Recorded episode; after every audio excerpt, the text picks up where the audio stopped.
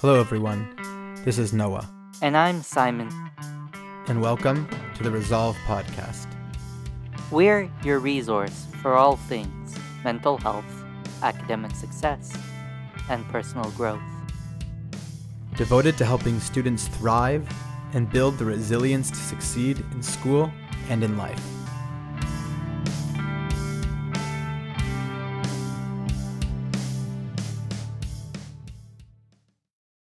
Hello, and welcome back to Resolve, the podcast. But I am with an incredible lady, and I'm just going to get you to guess who it is before I introduce. Well, why would I do that? Nobody even knows what I'm talking about, or who, or who I am, or who, who I would be talking about in this way. But I am with with Katie Albert, who used to be Katie Tile.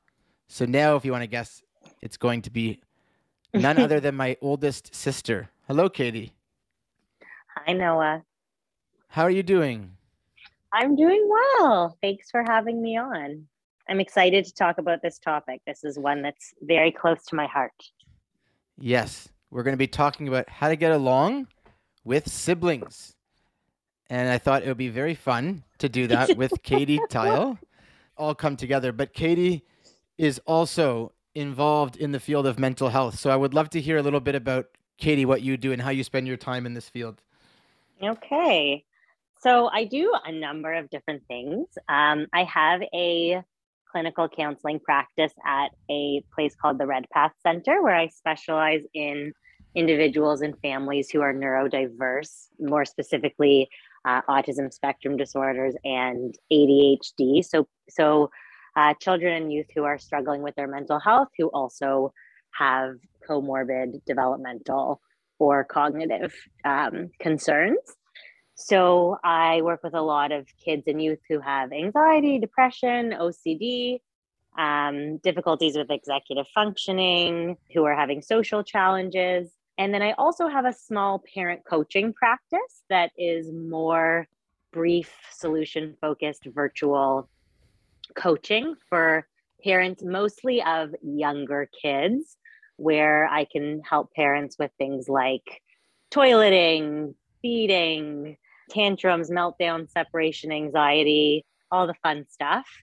And finally, I also do speaking and training for different types of professionals teachers, administration of schools, residential or uh, group home setting, like supporting staff in those settings. Um, so, a nice kind of variety of different things. What's the most meaningful part of of the work that you do? It's a great question. I think for me, what feels the most meaningful is when I can help clients make real change in their lives. And um, I mean, I love the connection with people, I love talking to them, I love building relationships. I try to make my sessions really fun. I try to be really non judgmental. But when I get feedback from people that like their lives are really changing and they're able to do things that allow them to have better, more meaningful lives, that feels very meaningful to me. Yeah, how do you do that with with the younger population? So I work mostly with people that have I would say a lot more agency over their decisions. And so the therapy when people come in, they're really ready to make changes even though it's really hard no matter what you do to make changes. But you work with younger people where maybe they don't even want to be there or you're working with their parents to help them. So how how do you navigate that? So it's actually something that I have some really firm ways that I work with families and I'm sort of unwilling to be flexible about. I do not treat kids without their parents. I don't see kids for counseling unless their parents are involved pretty much in every session. With a lot of my youths, I the youth that I work with, I will start off with their parents with, with obviously with the permission of the youth. In some circumstances, um, you know, a, a youth who's very motivated and wants to do things on their own, sometimes the family's not involved. But I feel so strongly with children that you cannot you cannot support a child with anxiety or executive functioning challenges or social skills issues or any of these things if their parents are not really on board. And my the way that i work with families is i really in my sessions try to create a common language and way of conceptualizing the child's challenges. Um, we have action items every single week and i use a lot of so i didn't mention I, i'm a i'm a, a board certified behavior analyst but i'm also um, i use a lot of psychotherapeutic modalities as well and i'm hoping to become a part of the, the college here in ontario soon but um, I have use a lot of action items. And um, I'm trying to get families to change the way they do things and interrupt cycles at home and create different opportunities at home and have different conversations at home. And I look at my office and my therapy sessions as being a place to create that common language and model the types of conversations and actions that need to to become part of the new family dynamic and patterns. And that's how i navigate like what you're saying how it's it's so hard to just you know have a child go see a therapist for an hour go back to their regular environment and expect them to make any changes they they simply can't especially young kids. So is it like if somebody imagining that there's running there's like seven there's like five taps let's say each person in the family has a has a sink. And the problem is in the house is that the water, the house is flooding from all the water coming out of each sink. So if you were to just help the child fix up their sink and figure out why it's not turning off, there would still be the other people in the family to be Absolutely. involved with. And so you have yeah. to work with everybody or else you don't solve the problem. I don't even know if that makes sense as an analogy, but I'm always looking yeah. for metaphors. I mean, that family systems therapy approach, right? That everybody in the family plays a role, especially with anxiety. There's a lot of accommodation of anxiety and a lot of facilitation of avoidance. Um, and I find that unless those patterns can be broken, the child really cannot learn to manage their anxiety better. So a lot of anxiety treatment is focused on teaching children to calm down and teaching deep breathing and teaching all of these things. And it's funny because we're going to talk about values today. I'm much more focused on helping the family to understand the process of anxiety versus being stuck in the content. What is the child anxious about? The, the content changes all the time. Understanding the process of how anxiety functions within the family um, and doing a lot of externalizing and teaching the parent to walk their child through that helping the child to get in touch with what they're missing out on and what whether it's anxiety whether it's anger whatever the feeling is that's interrupting what would what would you be doing with your life if this feeling wasn't like so overwhelming to you and bossing you around so much? And um and then working with parents to see how they need to change their response to anxiety or anger or any of these feelings when it shows up to help the child make different choices. So yeah if you don't if you don't if you don't work with parents on breaking the pattern of accommodation and avoidance uh, it's really really difficult for children to to um, to stop those patterns on their own. Even for you even for adults it's really hard but that's why i find it so frustrating actually to work with with younger populations sometimes because well i mean i work with uh, the youngest i work with is about 13 years old but i imagine even younger. I i have a hard time working it's hard it's so hard to change as it is just one person and by themselves. And so imagining working with a whole family system it, it just seems overwhelming. But maybe what you're saying is that even though it might seem like it's more work on another level it might be less because it's less burden on one person particularly. Everybody does stuff together. Absolutely. I also think a piece that i find so amazing about working with children and families is that there is so much that parents can do even if their child is not on board to help them make gains. And so um, if you have parents who are really willing to do the work the child can do incredible and because children, parents still have a lot of control over their child's environment. They can say, no, I won't do that. Right. Or, or I'm going to respond differently. And the child doesn't have to make any good choices. and they don't have to change anything. If the parent changes things, um, then it can, it can, there is actually so much more we can do because there's an adult who hopefully is on board and well regulated and and motivated to to help their child and to do things differently. And i also find you know i do like in my office we do a lot of exposure stuff and a lot of practice.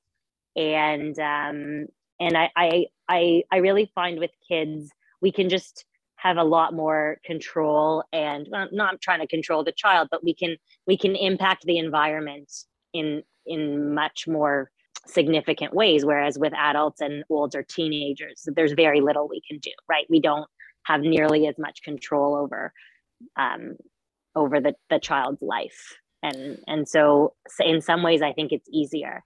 But yes i know a lot of people who find working with children very frustrating. What and there's a lot of patience that must be developed there. Definitely is there a part of it so you're you're not really some, sometimes you're not really working directly with the children themselves what would you Yeah. say to people that maybe look at the behaviorism part as a bit mechanical or manipulative almost Uh, it's like you're doing things behind the scenes T- tell me a little bit Mhm. about that how would how would you respond to that? That's a that great question. So I would say actually don't do anything behind the scenes. Pa- Oh. Children are very aware, and even if they don't like what I have to say, like I might say, "You are gonna hate what I'm gonna tell your mom to do right now. You're not gonna like because you know what I'm gonna tell your mom you have to do. I'm gonna tell your mom that next time you go on a play date, that she shouldn't ask your friend dad to lock the dog in the backyard. And that's gonna feel really hard for you. But you know what? if we can't go, wouldn't it stink if we couldn't go on play dates because wi- with friends that we really like because they have dogs? Like we need to learn anxiety doesn't want you to be around dogs, but that's really going to get in the way of having fun. So even if you don't like it, this is what I'm going to tell your mom and dad you got to do. Right. Or I'll say, you know, meeting our commitments is so important, even if we get angry, even if we get anxious, even if our body feels bad. And so I think that if commitments are not met, that there shouldn't be any screen time allowed. And I will say these things in front of kids. And sometimes, sometimes they don't like it, and that's okay. And I'm perfectly fine with clients. I really, really try to have a balance of tough love, but also being super fun.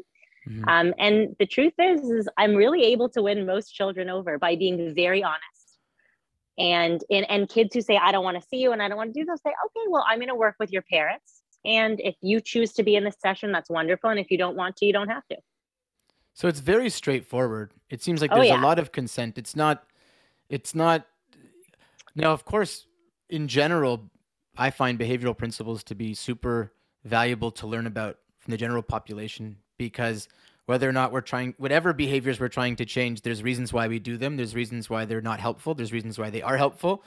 Yeah. and having a broader perspective on the environment around us and how we en- engage with it is really important. So it's not it's not really a behind the scenes type of thing. It's very explicit that of Yeah. what you're doing and why and why it would be helpful and why it's valuable Yeah, Absolutely. so uh, bringing this conversation because i think that the two of us katie uh, w- we're both values focused therapists and i think what that means for the most part is that for me at least there's two things that that matter when i think about values and i want you to define it for us in a second the first thing is that it it leads the way so you can always know sometimes it's hard to feel the right way about anything to think the right way about anything to have the right intention but there's a bottom line about what's acceptable and what's not. It's like no matter what, I'm not going to do these things. Basically, no matter what, I'm not going to do these things, and no matter what, I'm going to do other things. So, no matter what, I'm not going to punch a friend. I'm not going to punch my parents. I'm not going to punch my siblings. I'm not going to do it. So, I might feel a whole range of emotions that are telling me something, but I'm not going to do what I know I shouldn't do. And at the same time, I'm going to do the things that I know I need to do even when I don't want to. And so I look at it like it's really good for a compass of sort of gu- guiding where we want to go. And a lot of people are lost when any decision in the moment can come up and I don't know what to do. I don't know how to I don't know how to act in this moment. It might not be always a bad behavior or a good behavior, but it's just I don't know where I'm going and I don't know what I want to do and I find that people that are guided with values just make better decisions even if the decisions aren't between two a bad decision and a good decision, but just how to navigate life. And so just having values is really important. So what do values mean? So I a lot of the work that I do is very um, based in ACT, acceptance and commitment therapy, which funnily enough is actually based on behavior analytic principles, mainly relational um, um, relational frame theory, which is understanding the connections we make between language, um, our own internal language, and stimuli environment in the environment in our behaviors. Um, so in a lot of my ACT training, I've gotten some great um, ways to think about values. Russ Harris often defines it as how do we want to treat ourselves and how do we want to treat others? How do we want to show up and who do we want to be in the situations that come up in our lives, along with all the thoughts and feelings that we have? And those are our values. So, um, and and it's really important to distinguish those from outcomes or achievements. You know, I want to be a doctor. I want to be a lawyer. I want to um, be a parent. Right? Those are outcomes. But thinking about, um, you know, an, a value could be family. A value could be kindness. A value could be helping others. So if you're applying to medical school or trying to have a child, you're living by your values, whether or not you get in, whether or not you actually have one. And it's really thinking, and it's it's thinking about the kind of life you want to live and how you want to treat people and yourself. So there are things that we can control and, and things that we can't. We can't always control, let's say, how we're feeling about something, what thoughts are running through our minds in a particular situation, whether we meet our goals, which are outcome oriented or not. But one thing that maybe we have the most control about is the values that we bring to our life and how we choose to live based on whatever life situations we're in. Exactly.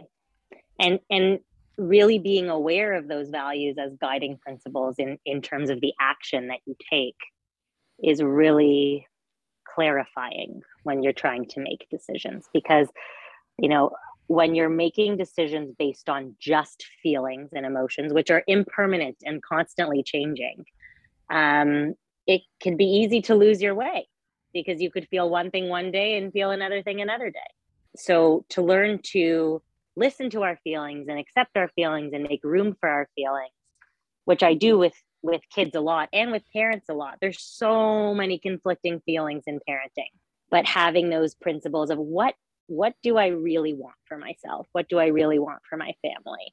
Being the thing that grounds us when we have big emotions. And I even work with kids as young as even nine or eight or nine on what kind of kid do you want to be when your anger shows up? Who do you want to be? right? And I think of emotional regulation actually as being the ability to remember and consider your values when you have a big feeling. And I we could talk about that with really really young kids. Like, "Oh, you're so angry. Oh, you're jealous." Right?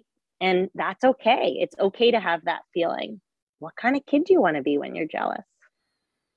It's so powerful. And I think a lot of parents are very focused day to day on their children's sort of immediate comfort and happiness and and sometimes when we forget about values what kind of kids are we trying to raise versus just like how do i keep everybody happy and calm and surviving which sometimes we have to do in moments it can be really really useful because a lot of the time living by our values is difficult and uncomfortable so unless we really know what they are it's really hard for us to stay motivated to do the things that that uh, bring us closer to our values when they're hard. So there's sort of a broad values focus or exploration. You can go through, let's say, family, and within family, what are the guiding principles that you want to be the sort of constitution of your family life? Relationships, brought more broadly speaking, your work, friendships, jobs, all sorts of domains you can really clarify for yourself in a in a sober moment, in a moment of exploration when you're not emotionally charged. What what how do I want to live? What what matters? I think the way that I've heard it described is that it's usually a one word answer, a value. Mm-hmm. It's yeah. kindness, compassion, growth, patience, um, patience, perseverance. And Yeah. then, but those are need to be reflected sometimes in very specific goals. Like, let's say someone who has anger issues that are coming up a lot, they want to exercise patience. And so then they have to plan almost in advance to know what's going to trigger me and when am I going to be flared up with this angry emotion and how am I going to in, embody va- the value of patience in that moment. That's a very specific one where maybe I learn to walk away from a situation or not call someone 14 times when they didn't answer me or something like that. Yeah, absolutely.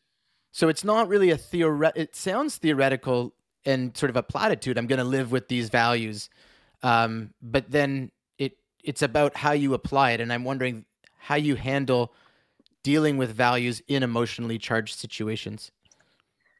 So it's funny that you say kind of planning ahead. So one of the skills that I teach parents and kids a lot and youth um, and young adults, especially young adults in university or who are just transitioning um, into post-secondary education, we plan for, okay, how are you going to feel during midterms? What feelings are going to come up?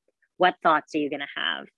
And getting in touch with what values you want to make choices by and live by in that moment and making a plan because when people who struggle with self regulation and executive functioning difficulties, part of the problem is that they react without checking in with their brain, right? Like the prefrontal cortex shuts down when we're acutely stressed or highly emotional. But if you've done all that conversation, like, and I'll say this to really even young kids, like, oh, your body was moving so fast that it didn't even ask your brain. It didn't even talk to your brain about what's important to you. And so then you made this mistake. Oh, man. Okay let's have the conversation before so that next time when your body gets really stressed out or you're having this really big feeling, you've already had the conversation with your brain and it'll be easier to make a good choice. And then we'll talk about okay, what should we plan to get really jealous about this week? What should we plan to get really angry about this week? And we'll make a list. And it would say, okay, what would it look like if you were able to be patient when you got angry? What would it look like if you were able to uh, persevere when you just felt like something was so so hard. And yeah so planning ahead is a really important way to help kids to be able to do this. And one thing that i actually do with kids too is i teach their parents to reward value based behavior. So i'll often use a token economy. I am a behavior therapist as uh, after all meaning like they have a jar of like towards move. So every time they make it to a move towards their values, and this is also a Russ Harris thing, the choice point, I simplify it. They get to put a marble in the jar. When they get 10, they get an ice cream party or they get to order a new poppet or whatever it is. So, and I teach the parent when they're giving the marble to say, you were feeling X, but you remembered that you want to be X. And so you decided to X, bringing language, bringing that the that internal language in into their environment so they can externalize it. And a lot of the time kids are already doing so many great things and no one notices. Um, we only notice when they're really losing it. So even to be able to point out their wins to them is so important.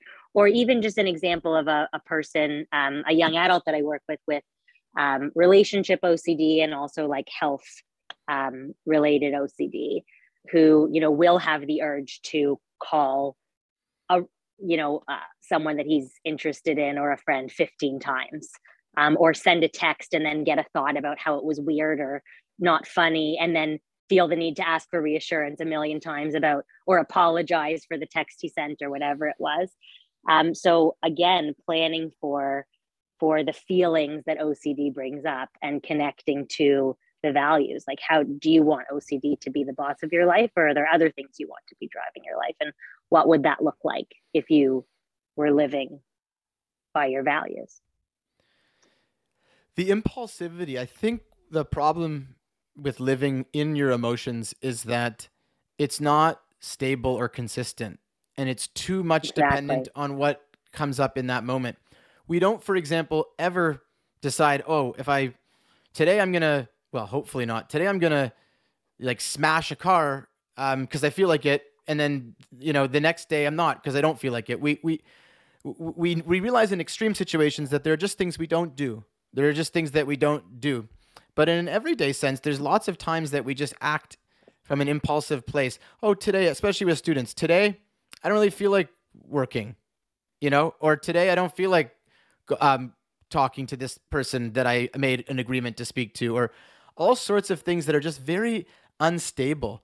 Uh, a lot of people have a hard time with following through with routines because they consult with their feelings and in their in their thoughts in the moment. I do this mm-hmm. all the time, for example, with people that are having trouble getting up in the morning. I say, this is a really good way to test out this whole thing we've been talking about.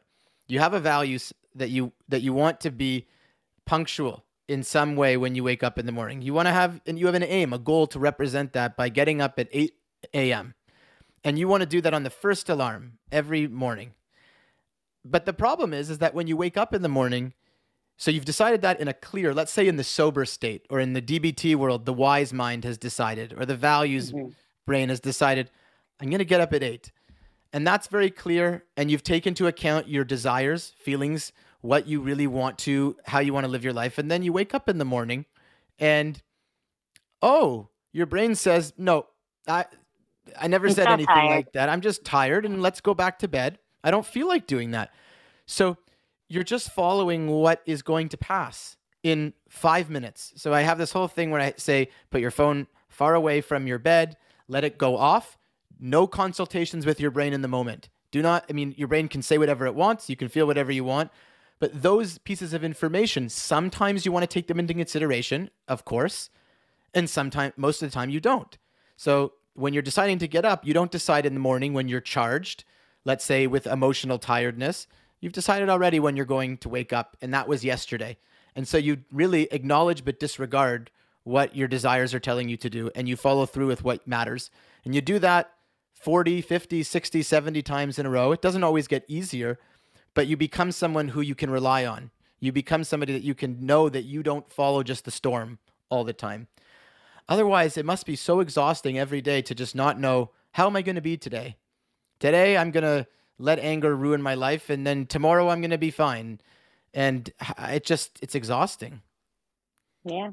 I think I think too and this is something that I've thought a lot about and the way that mental health becomes part of our identity sometimes our mental health issues or our physical illness becomes part of our identity can be a really big barrier to doing the things that you just talked about um, we see ourselves as being depressed or anxious or unreliable or I have ADHD. This is who I am.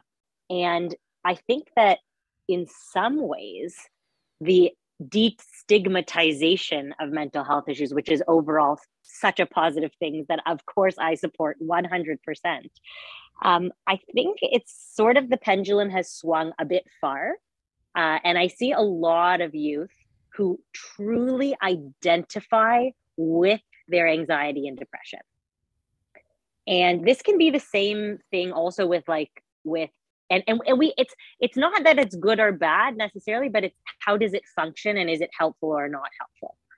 Um, you know, for example, if you identify as being on the autism spectrum and that becomes a huge part of our identity, in what situations is that helpful and what situations is that unhelpful? If you say i have autism therefore i can never learn to do this um, and if that interferes with a value that's really important to you well that's probably unhelpful in that specific situation. If you say you know i i'm just too depressed like i just i'm depressed that's why this is happening. I, I you know and everybody has to accommodate me and i shouldn't have to hand in my assignments and i should get this, this, and this at work. So it's like, where does that law, where is that line when the the rights of people with mental health issues and how how real and serious it is?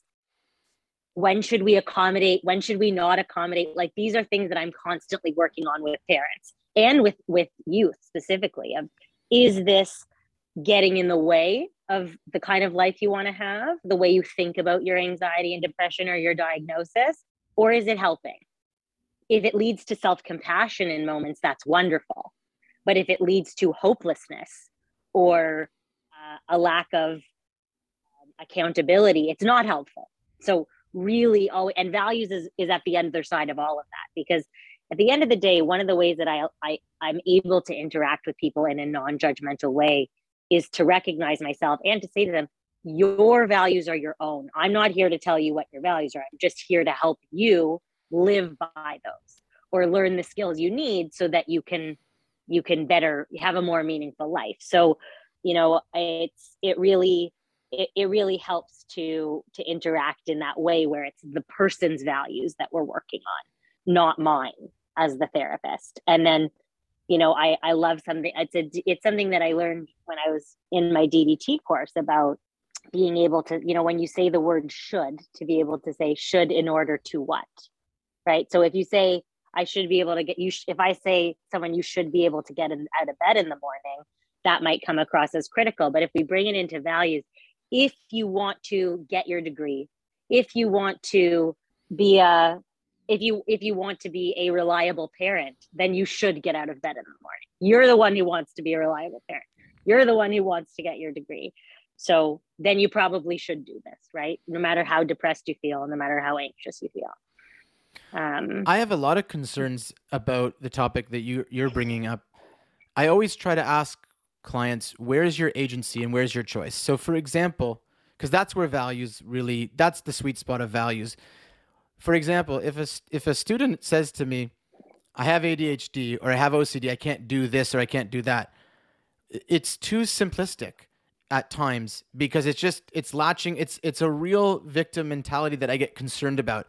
I always say and comp- and so so much empathy towards the struggle with OCD and ADHD and we know of course we can get into complex biological and environmental factors that make it much less likely or much more difficult to do things that other people might not have so much difficulty with.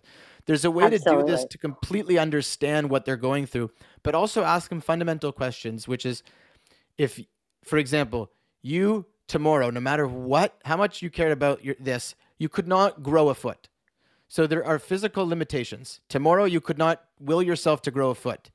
But could you get up tomorrow with an alarm? Is that physically possible for you? Is that a possibility in your life? Could you, when you have a desire to ask for reassurance 40 times from somebody? I know how hard that feels because in your emotions, the desires feel like they're they are you and you over identify with them. So maybe in the moment it feels like you can't. But I'm asking you, is it theoretically possible for you to not use your hands to send a text message to somebody else? And the answer is, of course. Of course, it just doesn't feel like a choice. And what's so empowering about that is that even though, let's say, just for argument's sake, you can't control how strong your body experiences the intrusive thoughts, how strong or how much deficits you have because of mental health conditions.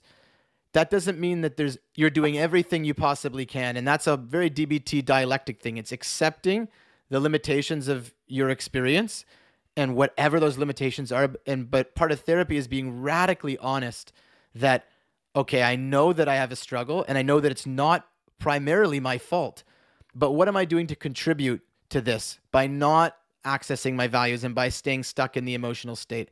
And maybe that is the concern with people over identifying with the disorder. They just say the ocd made me do this or the adhd made me do this and a lot of times i think that that is very disempowering for people Absolutely. I I I see that a lot and I I, I also think that exactly what you said about the compassion and the validation and, and the validation is so important to really say, I know this is really hard for you. And I know it maybe, and even to say, like, it's not even fair that it has to be this hard for you. Like to really, again, to to be compassionate about these things, but say, but if you accept that this is not something you can have any agency over what will that mean for your future? And are you willing to accept that? Um, and one of the things especially like if we if we look at you know the behavioral um, principles is to be able to meet clients where they're at and say like what what are you able to do? Right? And let's start there because you know when we talk about values versus outcomes if we if you were living by that value maybe if you can't get to like the outcomes and the goals exactly where you'd want to be what would be a small move towards that right?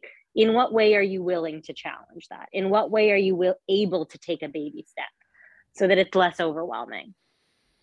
And how do you balance competing values in the moment? So sometimes people might struggle with indecisiveness because there are two options that aren't great, or there are two values. Let's say the value of self assertiveness, somebody's bothering you, saying things that are really hurtful.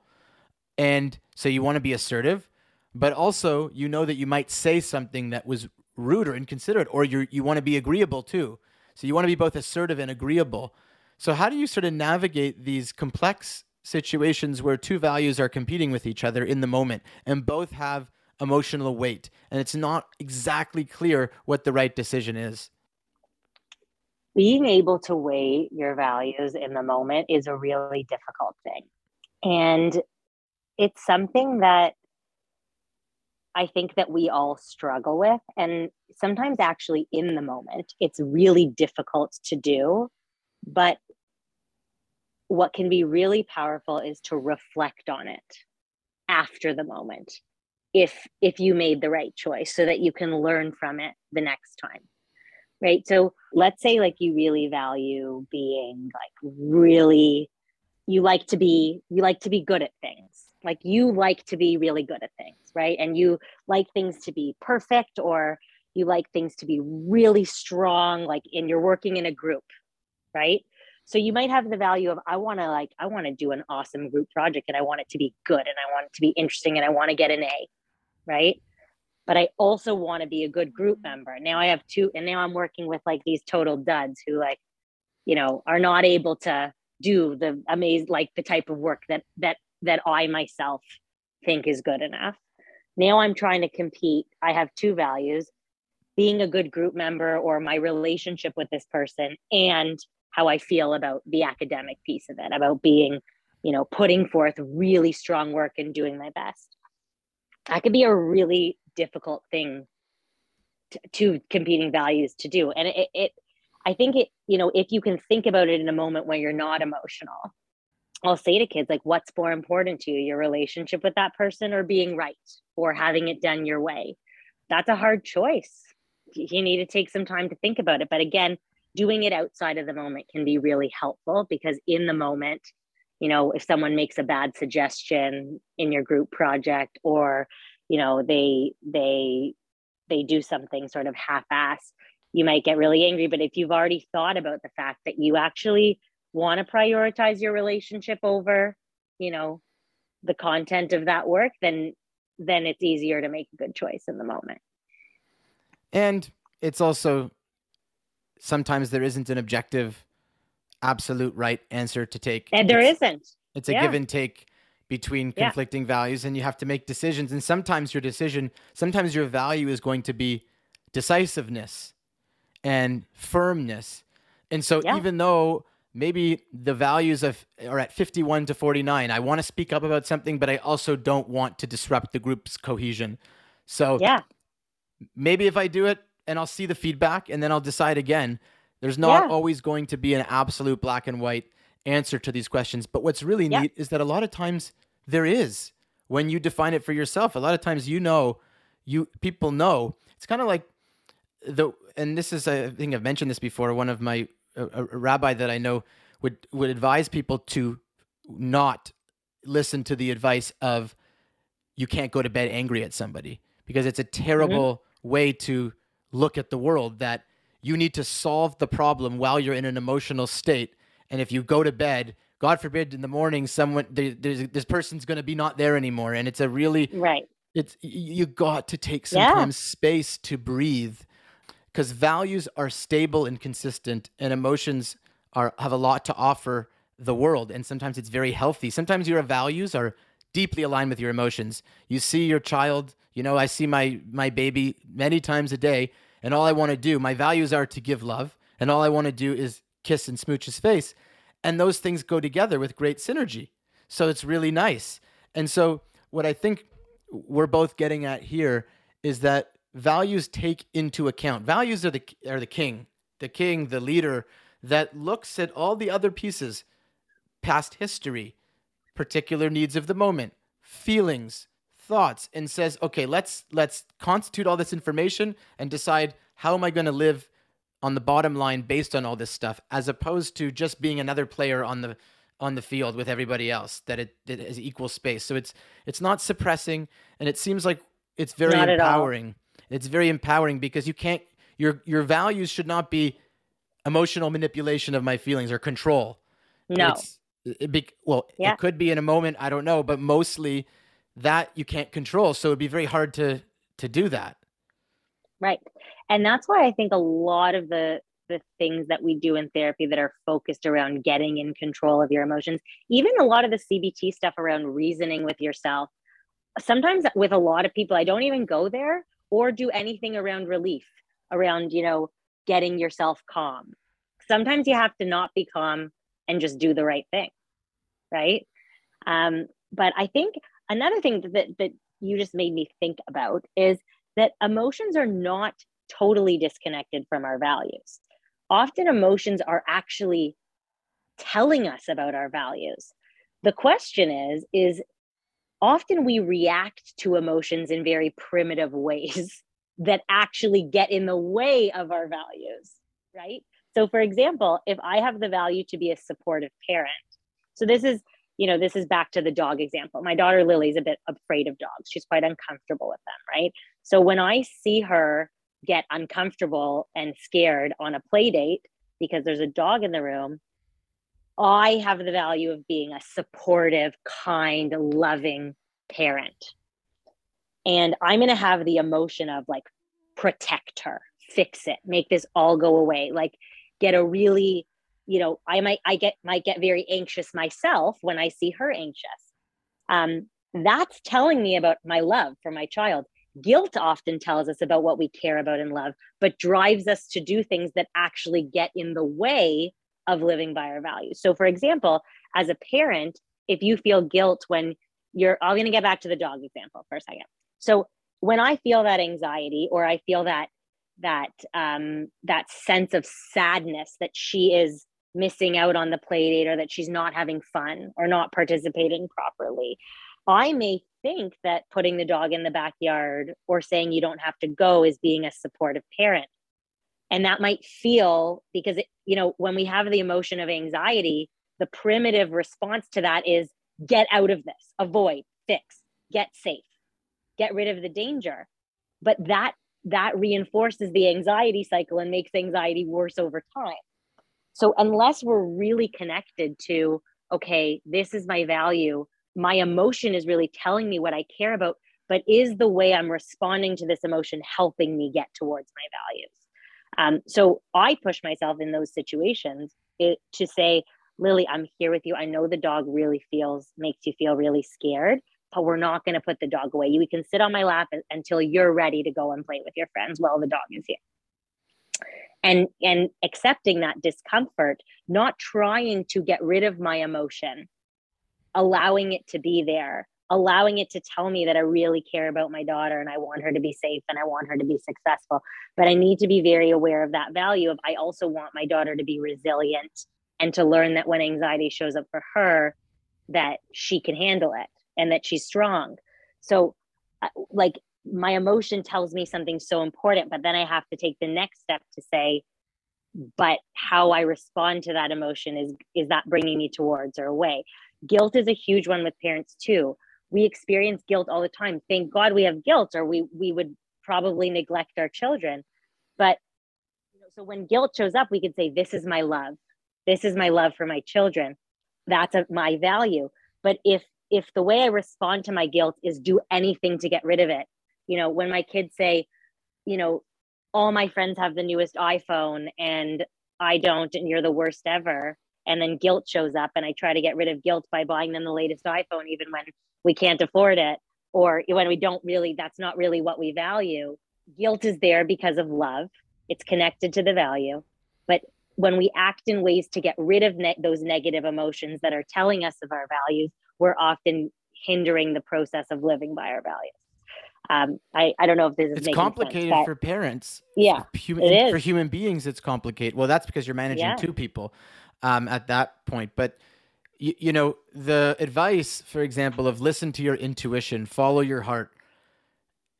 Sometimes, no, absolutely not. Sometimes, really not. And I think that idea that your feelings are true or right is not where we're where we want to go. We want to go to accepting, allowing, embracing what is, uh, however you want to define embracing what is there, but sometimes it's just not leading us to the right decisions. For other species, it could be more simple. Like, you know, dogs respond to the instincts and the desires and that's kind of the easiest way, way for them to live and we can try and move them their behaviors around a little bit but there's a lot less agency human beings is just really hard because we can we have to sometimes go ag- exactly against our instincts and do the exact opposite in, in dbt lore that's opposite action to regulate right. emotion these are really hard things to do and i think that our compass and our guide and the hope is that we all can define our values so that we can take the best of all the data of our instinct, emotion, desire, intuition, whatever, and le- hold it up to a lens of rationality, but also just reasonability, workability, what's helpful, what's needed. Uh, and it just creates a lot more flexibility for all of us. Yeah. And that's what ACT is all about acceptance and commitment therapy. How do I learn different responses to my thoughts and feelings? How do I respond flexibly to my emotions? there's so many different ways we can respond to emotions. Often it's escape. How do I get rid of this? It does not feel good. And and getting rid of it feels as though you've solved problems. But if you've, you know, done drugs or or drank alcohol or accommodated or escaped or didn't meet do things that were important to you, you've solved the problem of the feeling and not the problem of of um, of i guess not the problem that you really want to solve which is how do i live a meaningful life how do i do the things that are important to me um, so yeah it's and i think most people never have these conversations with themselves it's it's it's so therapeutic to just learn to have that self-awareness of what matters to me and how do i take all these inputs and then ensure that at the end of the day, the values are driving the bus. And it's contempla- and making the decision. It's a contemplative practice. I think, you know, many traditions have embedded in it. You know, we have we try to do that in in the secular world of New Year's, of having resolutions. It never works because people say it once, never review their values and never study them and and look at them and remind themselves. And so this year I took for myself, um, based on the Jewish New Year, Rosh Hashanah that I was going to, whatever I was clear about at that moment, I was going to have an, an alarm going off on a weekly basis to review. I think we have to start to hopefully spend more time reviewing what really, really matters to us so that it can most likely creep into the moment when we're charged. If we just have a conviction one time to do one thing better and we don't remember and review it, then we're not going to stand a chance when the appeal of the emotions and the appeal of whatever desires come up uh, get to us. It's we have to review and internalize so that when we have more, then we have more choice when it comes up. And I always think about the choice point, of course, where you have the situation, the thoughts, and the feelings, all the things we can't control, and then where do we want to go and react to to that, and where we take where we take that, that's where the values I think come in. A lot of the time, resolutions too are more outcomes, and they're not values, and a lot of the outcomes that we're hoping to achieve are really difficult things that take a lot of perseverance, they take a long time. And then when we experience the emotion of hopelessness or failure or self doubt, um, because we are not meeting the outcome that we set out in our resolution, you know, I'm not going to eat mm-hmm. chocolate for a month, I'm going to lose weight. I'm going to do this. I'm never going to yell at my kids. I'm, you know, it's like, oh, I'm failing. I'm fa-. like failure will come up, self doubt will come up. And then if we're not aware of the value behind why we want to do that, and that regardless of outcomes, we continue to try to live towards our values, it's so easy to give up on resolution. So it's really setting process, or all of this is about what is our choice, what is not, living with their values and making decisions that are process oriented, that aren't always outcome. And it's not that we shouldn't have outcome goals. Of course, of we, we can have outcome yeah. goals, but it's more about I want to be a healthier person. So I'm going to plan to work out two to three times a week. That's a process. That's not saying I'm going to get somewhere, I'm going to lose this much weight, I'm going to feel this way about it. It's just I'm going to do what's right and let's see where that takes me. And hopefully it will take me to a better place than it is now yeah what would it look like if i was working living towards that value right yeah, to be a healthier person and it would look like I'd exercise, you know, Mhm. Three times a week. That makes it specific. That's like sort of, you know, key progress indicators. If you get into the bills, business realm of things, I have to listen. I listen to a lot of business podcasts with my husband.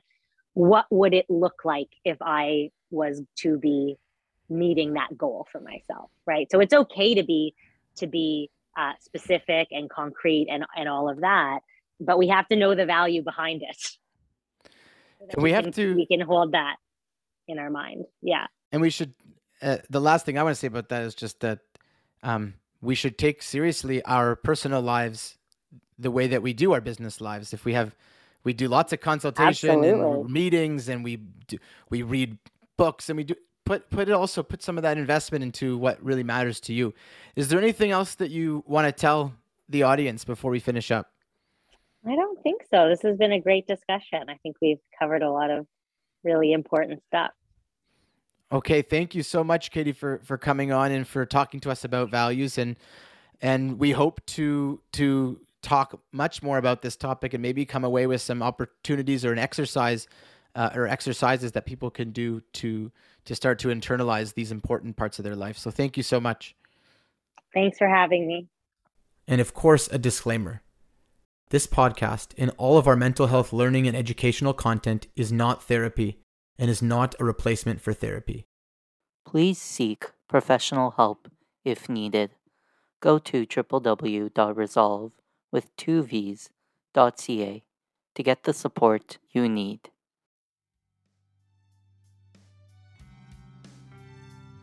And that's all for now. We hope this was helpful in some small way.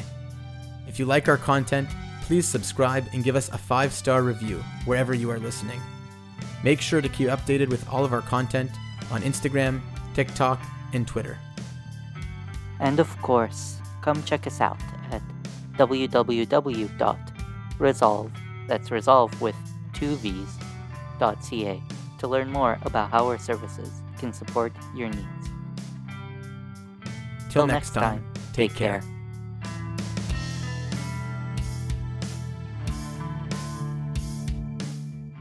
Theme song for this podcast is done by the band Mokuse no Maguro in their song Midnight Empty Street.